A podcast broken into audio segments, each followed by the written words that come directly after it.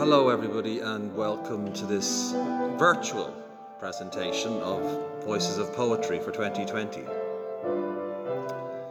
Now, normally this would take place as the last Sunday evening event attended by all the college in our school calendar. Even if most of sixth form would be allowed to study downstairs in the library, we assemble in a darkened big, big schoolroom poems are read by pupils from all forms and by staff under a single spotlight in many different languages. So this term we thought we'd try to do a distance version. I hope it works. I sent out messages to various year groups from, for volunteers, and members of staff have also stepped forward willingly. I want to thank all the contributors. As well, I want to thank Mr. Humphrey Jones for assisting with technical aspects, and uh, to Mr. Peter McCarthy for the pleasant introductory music you've just enjoyed. Inevitably, with 20 different people recording on as many different devices, in differing rooms and acoustics, there will be quite a variation in sound from piece to piece, but we've, we've tried to even out the levels, and hopefully the poetry wins out in the end. You'll hear my voice again, but not after every piece. Most, but not all, the readers introduce their choice of poem the first block starts with a few poems that seem to relate in some way to the unusual few months that have passed of late. The voices you'll hear are those of Liam Canning, Kathy Bubayer, and Form 5's Phoebe Grinnell. I have chosen to read the poem Spring by Gerard Manley Hopkins. This poem was written in May 1877 after Hopkins had been walking in the Welsh countryside. The reason I have picked this sonnet is that often walking through the Hurley Gate on my way to chapel, I could hear a song thrush, high hidden among the leaves, pouring out his full range of music. Now, in a school with no students, less traffic on the roads, that song is amplified and the full power of Hopkins's mastery of sound has become even clearer to me. The poem is a sonnet, and due to the brevity of the sonnet form, Hopkins's emotions and enthusiasm are compressed, and the richness and intensity of his language are marked by that extra dimension of cascading movement, colour, and variety of sound what Seamus Heaney called poetry rammed with life. Spring by Gerard Manley Hopkins. Nothing is so beautiful as spring. When weeds in wheels shoot long and lovely and lush. Thrush's eggs look like low heavens, and thrush through the echoing timber does so rinse and ring the ear it strikes like lightnings to hear him sing. The glassy pear tree leaves and blooms, they brush the descending blue. That blue is all in a rush with richness. The racing lambs, too, have fair their fling. What is all this juice and all this joy? a strain of the earth's sweet being in the beginning in Eden Garden? Have, get before it cloy, before it cloud. Christ, Lord, and sour with sinning, innocent mind, and Mayday in girl and boy. Most, O maid's child, thy choice, and worthy the winning. I read this poem first when a friend in New Zealand shared it on her Facebook page. I then discovered it was written by a Dublin poet, John O'Donnell. It's entitled When. And when this ends, we will emerge shyly And then, all at once, dazed, long haired, as we embrace loved ones, the shadow spared, and weep for those it gathered in its shroud. A kind of rapture, this longed for laying on of hands, high cries as we nuzzle, leaning in to kiss, and whisper that now things will be different, although a time will come when we'll forget the curve's approaching wave, the hiss and sigh of ventilators, the crowded makeshift morgues, a time when we may even miss the old world arm's length courtesy, small kindnesses left on doorsteps, the drifting, idle days, and nights when we flung open all the windows to our ears in the darkness, our voices reaching out, holding each other till this passes. What if 2020 isn't cancelled? What if 2020 is the year we've been waiting for? A year so uncomfortable, so painful, so scary, so raw, that it finally forces us to grow. A year that screams so loud, finally awaking us from our ignorant slumber. A year we finally accept the need for change, declare change, work for change, become the change.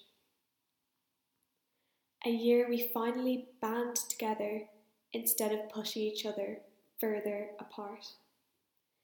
2020 isn't cancelled, but rather the most important year of them all. Let's take our first non English poems.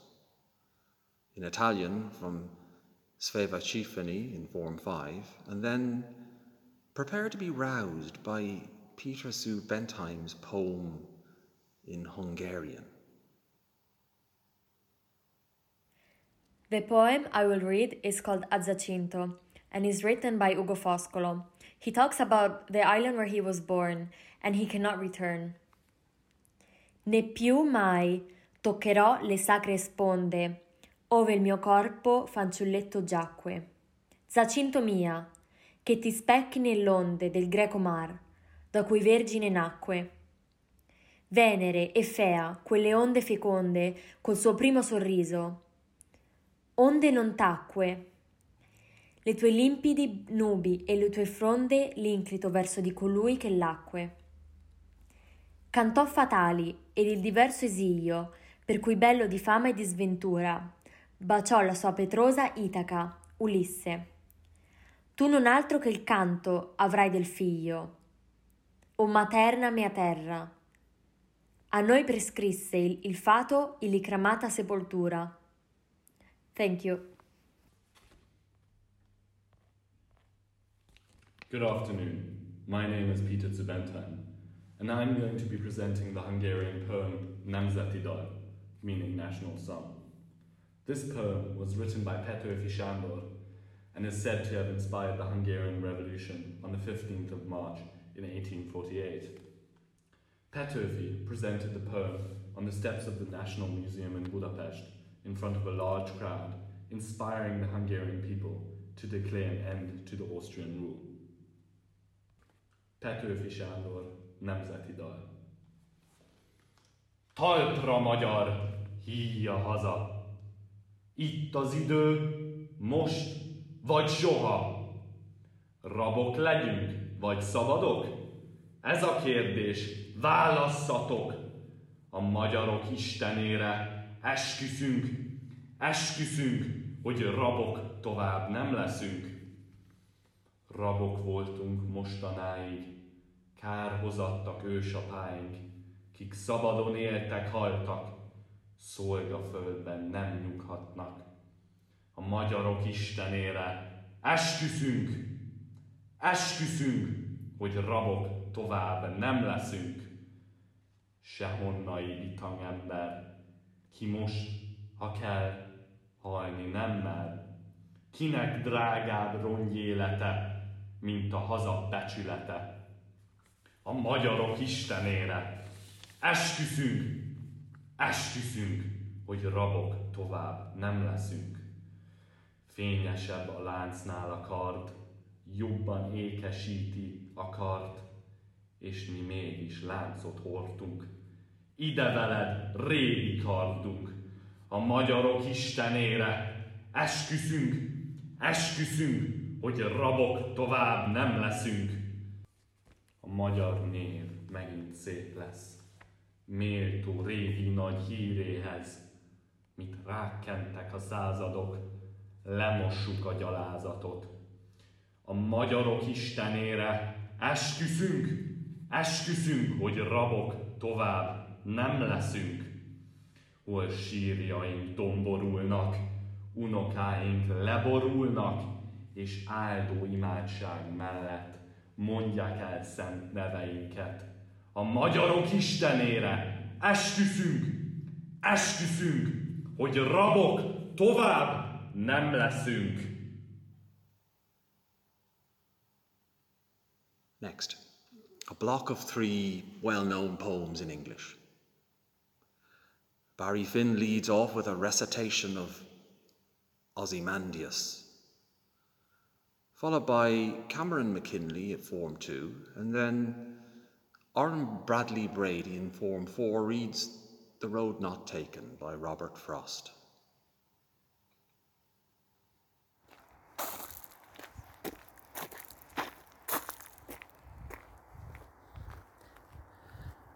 I met a traveller from an antique land who said, Two vast and trunkless legs of stone stand in the desert. Near them, on the sand, half sunk, a shattered visage lies, whose frown and wrinkled lip and sneer of cold command tell that its sculptor well those passions read which yet survive, stamped on those lifeless things. The hand that mocked them and the heart that fed. And on the pedestal, these words appear My name is Ozymandias, King of Kings. Look on my works, ye mighty, and despair. That is all. Nothing beside remains round the decay of that colossal wreck, boundless and bare. The lone and level sands stretch far away.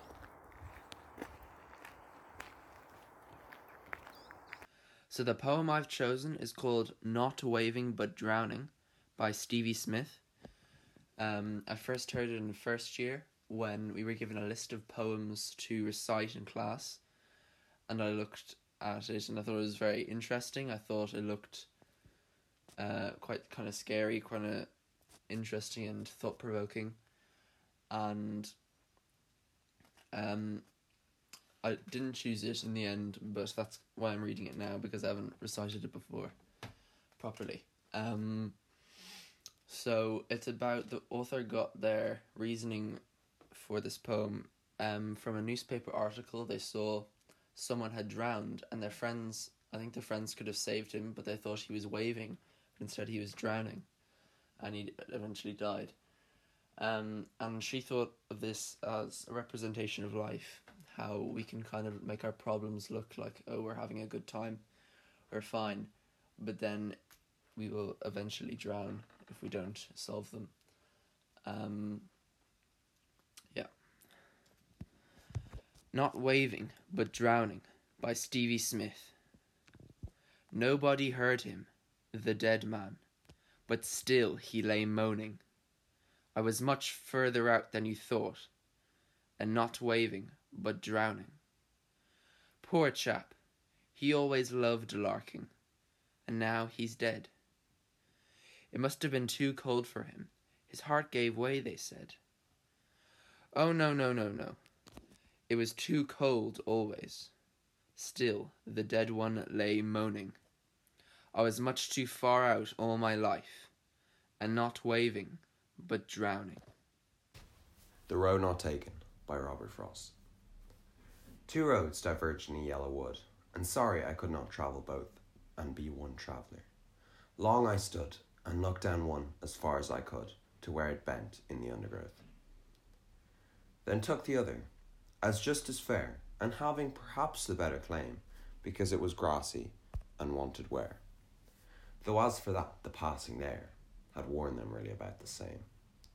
And both that morning equally lay in leaves no step had trodden black. Oh, I kept the first for another day, yet knowing how way leads on to way, I doubt if I should ever come back. I shall betang this with a sigh, somewhere ages and ages hence. Two roads diverged in a wood, and I, I took the one less travelled by, and that has made all the difference. It's sad to think that this term marks the end of an era. And by this I mean that Latin will no longer be taught in our timetable. One of the last ever pupils of the subject, Emily McCarthy, Form 3, will read in Latin next. And after her, you will hear the voice of the man who made it all happen for so long, my colleague Richard Brett. Richard's final term has just ended a peculiar term to sign off on. But we will give him a proper send off in due course, befitting his great service to us all. This poem is from the Aeneid by Virgil. The title of the poem, Mene Fugas, translates to Why are you running away from me? or Why are you fleeing from me? In this poem, Dido, Queen of Carthage, is pleading with Aeneas and asking him not to leave her. But Aeneas has been ordered by the gods to leave and found Rome, and he cannot answer her. Mene fugas.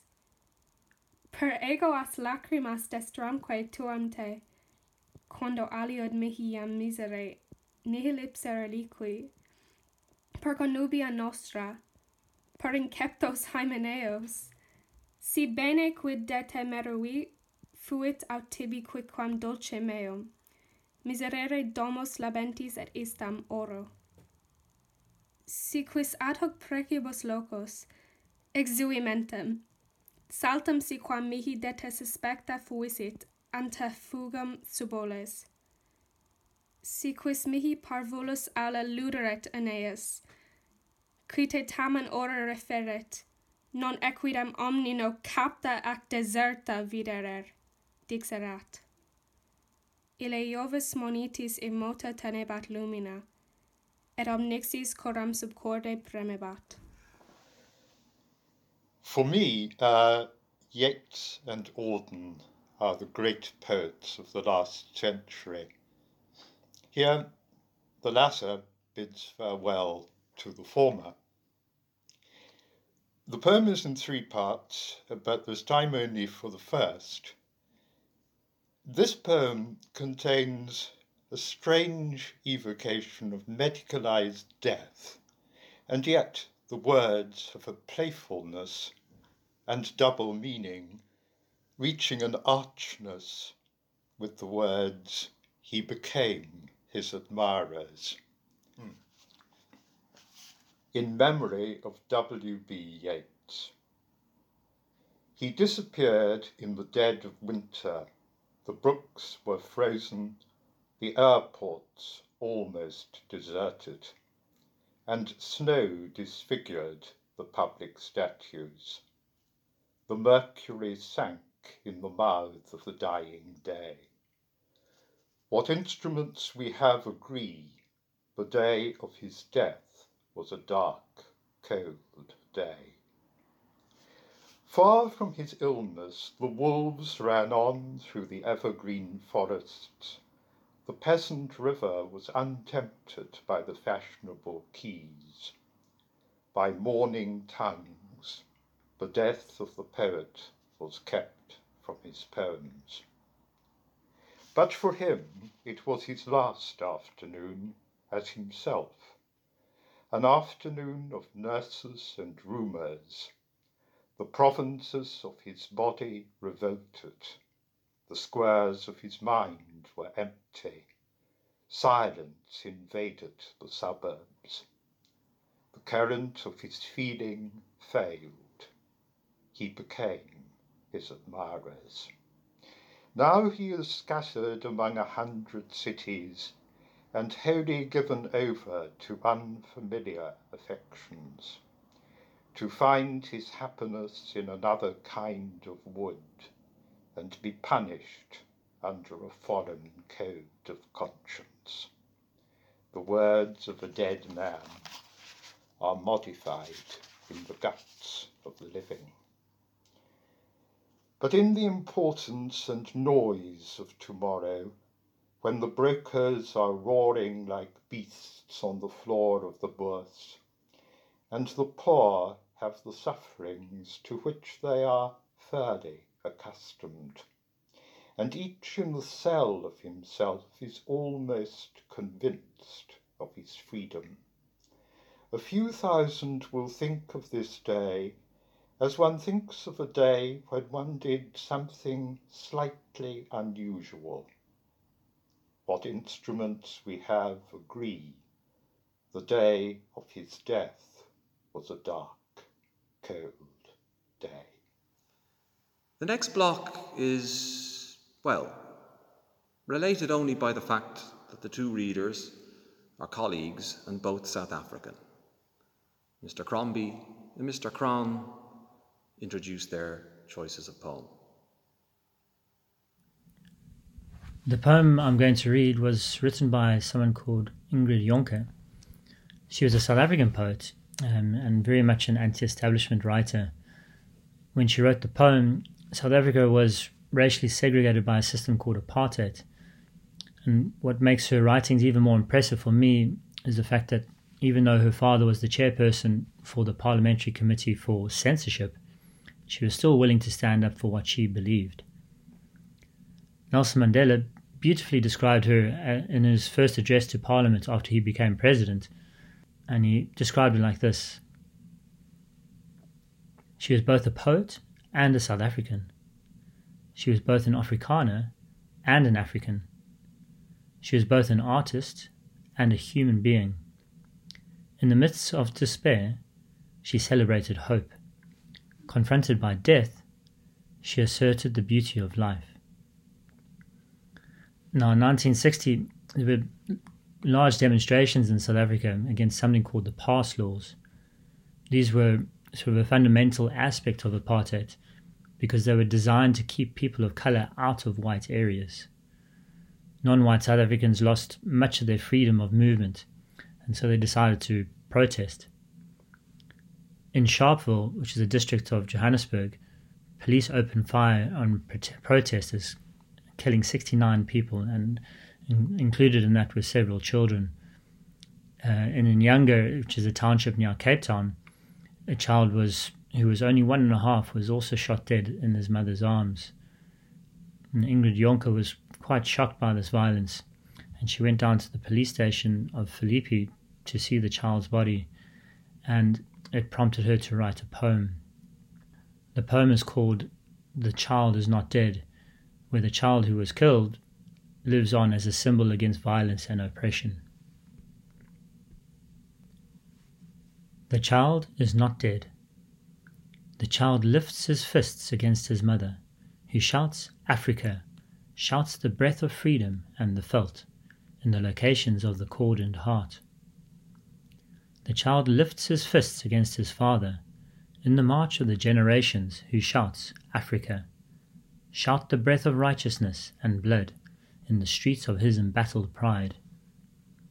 The child is not dead, not at Langa, nor at Inyanga, not at Orlando, nor at Sharpeville, nor at the police station at Philippi, where he lies with a bullet through his brain. The child is the dark shadow of the soldiers, on guard with rifles, saracens, and batons. The child is present at all assemblies and law givings. The child peers through the windows of houses and into the hearts of mothers. The child, who just wanted to play in the sun at Inyanga, is everywhere. The child grown to a man treks through all Africa. The child grown into a giant journeys through the whole world without a pass. I'm going to read a poem by a man called Ravi Zacharias. Ravi Zacharias passed away recently on the 19th of May. and he was 74. Ravi Zacharias was an, an Indian man, and in his late teens, he attempted to take his own life. When he was in hospital after his failed attempt, uh, he was handed a Gideon's New Testament, and uh, he, he read that, and that changed his life. A few years later, in his early 20s, him and a few others were in Vietnam and working with other Vietnamese and ministering to to people on both sides of the conflict. And someone handed out, or walked up and, and handed him this poem that was that was written by a soldier in in Vietnam. And so that's the, the poem that I'm going to read to you. Uh, you know, Ravi is a very famous guy, and he's written more than thirty books, and um, just a, a, very, very uh, clear and good communicator, and would dedicated his life traveling around the world, just talking to people. And but this is a, a poem that he would often read out. So um, it it goes like this. Lord God, I've never spoken to you, but now I want to say, How do you do? You see, God, they told me you didn't exist, and like a fool, I believed all of this. Last, last night, from a shell hole, I saw your sky. I figured right then they had told me a lie. Had I taken time to see the things you made, I would have known they weren't calling a spade a spade. I wonder, God, if you'll take my hand, somehow I feel that you'll understand. Funny how I had come I had to come to this hellish place before I had time to see your face. I guess there really isn't much more to say, but I'm sure glad God that I met you today. I guess zero hour will soon be here, but I'm not afraid since I know you're near. The signal, well, God, I'll have to go. I like you lots, I want you to know. Look now, this will be a horrible fight. Who knows, I may come to your house tonight. Though I wasn't friendly to you before, I wonder, God, if you'd wait at your door. Look, I'm crying, I'm shedding tears. I'll have to go now. God, goodbye. Strange now, since I met you, I'm not afraid to die. Now, three very different Irish poems Naoise Murray of Form 2 played the lead in J.M. Synge's masterpiece, The Playboy of the Western World, in our junior play in February. He reads a poem by Singh next. Then Lisa Lynch reads a poem by Máirtín Ó Direáin, Oscailiga. From enforced exile in the city, the poet longs for his home in the Aran Islands. And lastly, Senior Prefect Megan Bulbulia has chosen to read a famous poem by William Butler Yeats. Patch Shaneen by John Millington Synge. Shaneen and Maurya Prendergast lived west in Carnaray, and they'd a cur dog, cabbage plot, a goat, and cock of hay. He was five foot one or two, herself was four foot ten and he went travelling, asking meal, above through Carriglen. She'd pick her bag of carrageen or perries through the surf, or loan an ass of Foxy Jim to fetch her creel of turf.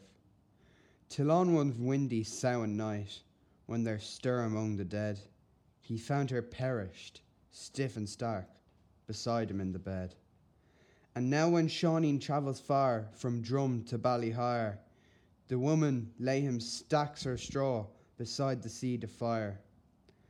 And when the grey cocks crow and flap, and winds are in the sky, Oh Maurya, Maurya, are you dead? You'll hear Pat Shaneen cry. Fuisih a joidsa le Martin ó Díran. Fuisih a joidsa, seall beag garid, i measc má roiine. Ar Ilan Mara ag siúil coiscládaí máidenas tránóna ó luúan go sathairn, hir ag bailile. Fuoi sibh i dheodsa, seall beag garid i measc mo chuoine, ó cráchrí, ó bhórt agne, ó uigna scóirc, ó chaint gantach, hir ag. An Irish airman foresees his death. by W. B. Yeats. This poem is about an Irish airman who's fighting in the First World War for the Allied side. I know that I shall meet my fate somewhere among the clouds above. Those that I fight, I do not hate. Those that I guard, I do not love. My country is Kiltartan Cross. My countrymen Kiltartan's poor. No likely end could bring them loss, or leave them happier than before. Nor law nor duty bade me fight, nor public man nor cheering crowds. A lonely impulse of delight drove to this tumult in the clouds. I balanced all, brought all to mind. The years to come seemed waste of breath. A waste of breath, the years behind, in balance with this life, this death. Next, we move to some Slavic languages, read first in Czech by Phoebe Lancier in Form 2, and then by Miss Justina Piz in her native Polish. I'm going to be reading a poem called Máj, which means May in English. It was written by a poet called Karel Mácha, who died very young in 1836. It is a very famous poem for Czechs because on the 1st of May they all go to the poet's statue and recite this poem. Máj by Karel Mácha. Byl pozdní večer, první máj, večerní máj. Byl lásky čas. Hrdlčin zval ku lásce hlas, kde boroví zaváněl háj. O lásce šeptal tichý mech. Květoucí strom hlal lásky žel. Svou lásku slaví krůži pěl. It was late eve, the first in May. Eve in May, it was love's hour. The turtle dove's voice called to love, where the pine grove wafting lay. Love whispered soft the quiet moss. The blossoming tree lied love's woe. And the nightingale sang love to the rose. Wisława Szymborska was awarded Nobel Prize in Literature in 1996 for poetry that with ironic precision allows the historical and biological context to come to light in fragments of human reality. I will read her poem Próba, which means try. Oj tak, piosenko, szydzisz ze mnie, bo choćbym poszła górą, nie zakwitnę różą. Różą zakwita róża i nikt nie inny, wiesz. Próbowałam mieć liście, chciałam się zakrzewić. Z oddechem powstrzymywanym, żeby było prędzej. Oczekiwałam chwili zamknięcia się w róży. Piosenko, która nie znasz nade mną litości. Mam ciało pojedyncze, nieprzemienne w nic. Jestem jednorazowa aż do szpiku kości. Now, two poems from America, introduced by their readers Elise Williams, Form 5, and then Vivian Chute, Form 2. I am Elise Williams. This is a poem written by Langston Hughes that was read aloud in a protest in LA last week by a young woman. I chose this poem to emphasize the fact that even though this poem was written about 50 years ago, the same injustices still occur and continue to occur all over the world. Ireland needs to address their issues with racism, and I believe that we are all beginning to wake up and acknowledge the racism that occurs all over the world and the guilt that comes with how silent we've all been. This poem sheds a light on how America really is for some people, and it is written in simple language. America is seen as this land of the free and equal opportunity, but it is not. I hope this poem sticks with you the way that it has for me and calls me and called me to wake up and fight for justice. I have also edited it down to fit the length requirement. Let America be America again. Let it be the dream it used to be. Let it be the pioneer on the plain seeking a home where he himself is free. America was never free to me. The free? Who said the free? Not me. Surely not me. The millions on relief today, the millions shot down when we strike, the millions who have nothing for our pay. For all the dreams we've dreamed, and all the songs we've sung, and all the hopes we've held, and all the flags we've hung, the millions who have nothing for our pay, except the dream that is almost dead today. Oh, let America be America again, the land that has never been yet, and yet must be, the land where every man is free. The land that is mine, the poor man's, the Indian's, the Negro's, me, who made America, whose sweat and blood, whose faith and pain, whose hand at the foundry, whose blow in the rain. Must it bring back our mighty dream again? Sure, call me any ugly name you choose. The steel of freedom does not stain. From those who, li- who live like leeches on other people's lives, we must take back our land again. America. Oh, yes, say it plain. America never was America to me. And yet I swear this oath America will be out of the ra- the rack and ruin of our gangster death, the rape, the rot of of graft, the stealth and lies. We, the people, must redeem the land, the mines, the plants, the rivers, the mountains, and the endless pain, all the stretch of the great green states and America again. I chose the poem There Will Come Soft Rain by Sara Teasdale because I felt it expresses the brutality of war from the eye of nature. It discusses the matter of how life is capable to continue on without humans. It also portrays a meaning that mankind will not be missed, as their actions have displayed an avaricious affair that diminishes the value of nature. There will come soft rain and the smell of ground, and swallows circling with their shimmering sound, and frogs in the pools singing at night, and wild plum trees and tremulous white. Robins will wear their feathery fire, whistling their whims on a low fence wire and not one will know of the war, not one will care at last when it is done. Not one would mind neither bird nor tree if mankind perished utterly, and spring herself, when she woke at dawn, would scarcely know that we were gone.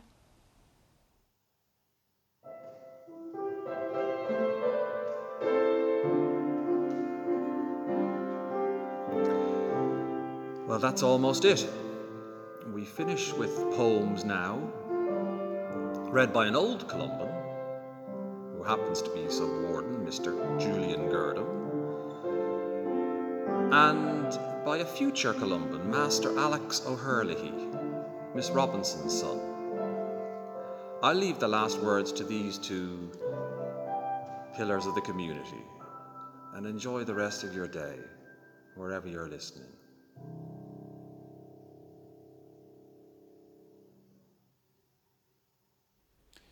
Poem I'm going to read is from a book which is about a year old.